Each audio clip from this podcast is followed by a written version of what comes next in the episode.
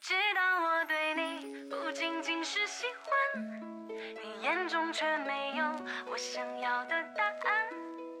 这样若即若嗨，各位亲爱的小耳朵们，欢迎大家来到万事屋，我是你们的人见人爱、花见花开、车见爆胎、佛见发呆的肤白貌美、声音甜、帝都白美就差富的主播六六呀。心里面在想什么？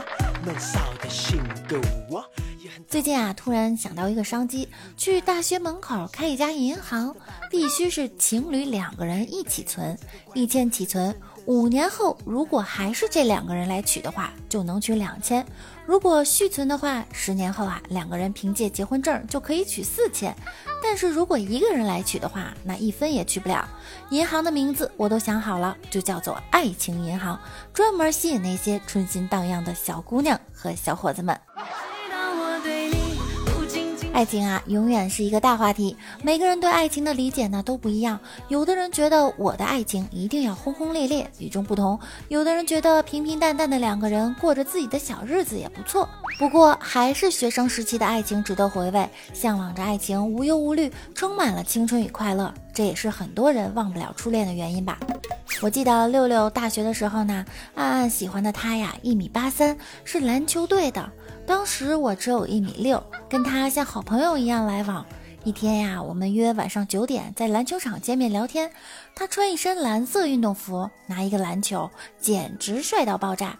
我拿过篮球说：“平时看你投篮好帅，我都投不进去。”没想到他噌的一下子从后面把我高高抱起，说：“我抱你投。”那是我投过最甜蜜的篮球了。最近我问李大脚啊，大学里你们班上有谈恋爱的吗？有那你呢？没谈？你为什么没谈呀？嗯，我们班男女比例严重失衡，男多女少，有多失衡啊？哎男的比女的多一个，我就是那个多的。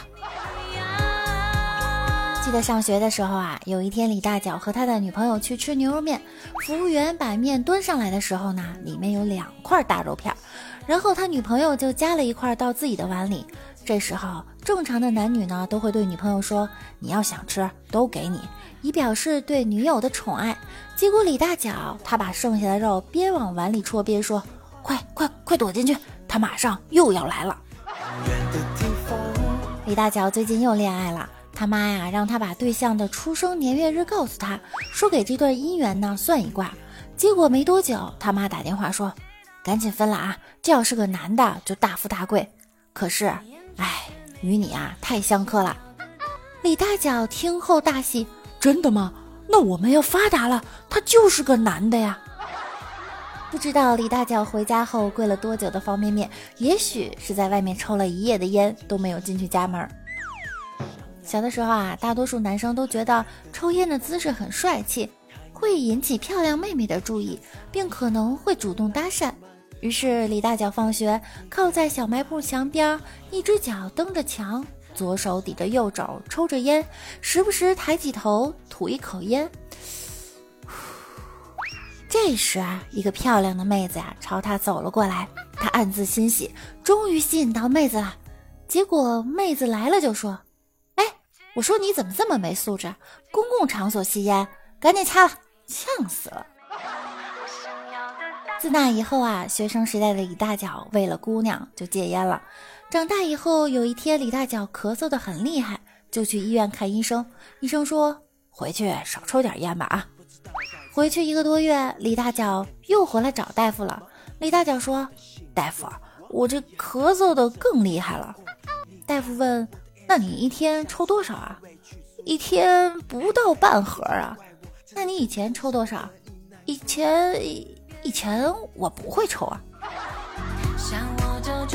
据说啊，少女一抬腿打一个香烟的名字叫什么？叫玉溪。小伙一抬腿叫大公鸡，老女一抬腿叫大天门，妓女一抬腿叫迎宾，月经期的女人一抬腿叫红河，李大脚一抬腿软中华。说到上学时候的趣事啊，忽然又想起很多。上中学的时候呢，樱花大战正在流行，和心跳回忆一起成为了我们这代人的纯爱启蒙。当年啊，我们班有个虎背熊腰的糙汉子，没错，就是李大脚，应战死粉儿，各种少女心和宠爱泛滥。初二的时候，有一天，李大脚对隔壁班的一个姑娘啊产生了好感，天天茶饭不思，一脸猥琐虔诚的德行。作为兄弟两肋插刀的我，帮他打听了姑娘下课回家的路径，打算给李大脚制造个偶遇，促成一番表白。于是啊，在当天，李大脚抖擞一番精神，特意还弄了一个利落的发型，刮了胡子。等到放学的时候啊，我们一起走出校门，他推着自行车走到了姑娘身边，说了一句：“美女，你长得真像只鸡。”我看着姑娘脸都已经绿了。半晌后，姑娘回了一句：“你你像个蛋。”然后拿着墩布棒追了李大脚三条街。从此以后啊，李大脚再也没敢出现在这个女孩面前，也没敢要过姑娘的任何社交软件。目前呀，微信已经代替 QQ 成为了现在流行的社交软件，很少有人在上 QQ 了吧？反正六六好像已经很久没有登录过 QQ 了。其实啊，最早使用微信的人呢，都是醉翁之意不在酒。微信早期啊，就像陌陌一样，都是被人用来当做……嗯，你懂的。记得微信刚开始被人熟知的时候啊，有一个哥们儿跟我诉苦，说玩微信一年了，从来没有女人主动加过他，问我怎么办。我让他把签名改了，改成我要珍惜我自己，把自己的第一次留给嫁给我的那个女人。过了一个礼拜，在大街上遇到这货，问他干嘛去，他说去药店买贴地赶场。从此啊，这家伙过了一段众多花丛过，片叶不沾身的日子，直到遇到了他的现任跆拳道黑带段位的小姐姐，被调教的很乖巧，从来不敢和他的女朋友吵架。说到这儿啊，你们都别惹我。六六可是看了七百多集柯南的人，会六百多种杀人方法，精通二百多种密室杀人法，认识上百种毒药，制造各种不在场证明，巧妙利用鱼线、录音机、匕首、毒针等多种作案工具。记住啊，千万别惹我，不然你怎么死的都不知道。六六呢，还看了二十多年的新闻联播，会各种坑蒙拐骗，精通封杀、造谣、人肉、禁播等一千多种手段，会上万种歌功颂德的方法，精通几千种空话套话，认识几百种骗术，制造各种假象，巧妙利用政治舆论、伪科学等多种迷惑工具。记住啊，千万别惹我，别惹我，否则你看我柯南也没用。好了，今天呢节目就到这了。最近啊，六六有些忙，直播的时间呢不太稳定。想我呢，就来听我的录播哟。喜欢主播的呢，可以关注我并订阅我的个人专辑《万事屋》，记得要打赏哟。感谢收听，爱你们，嗯，我们下周见，拜拜。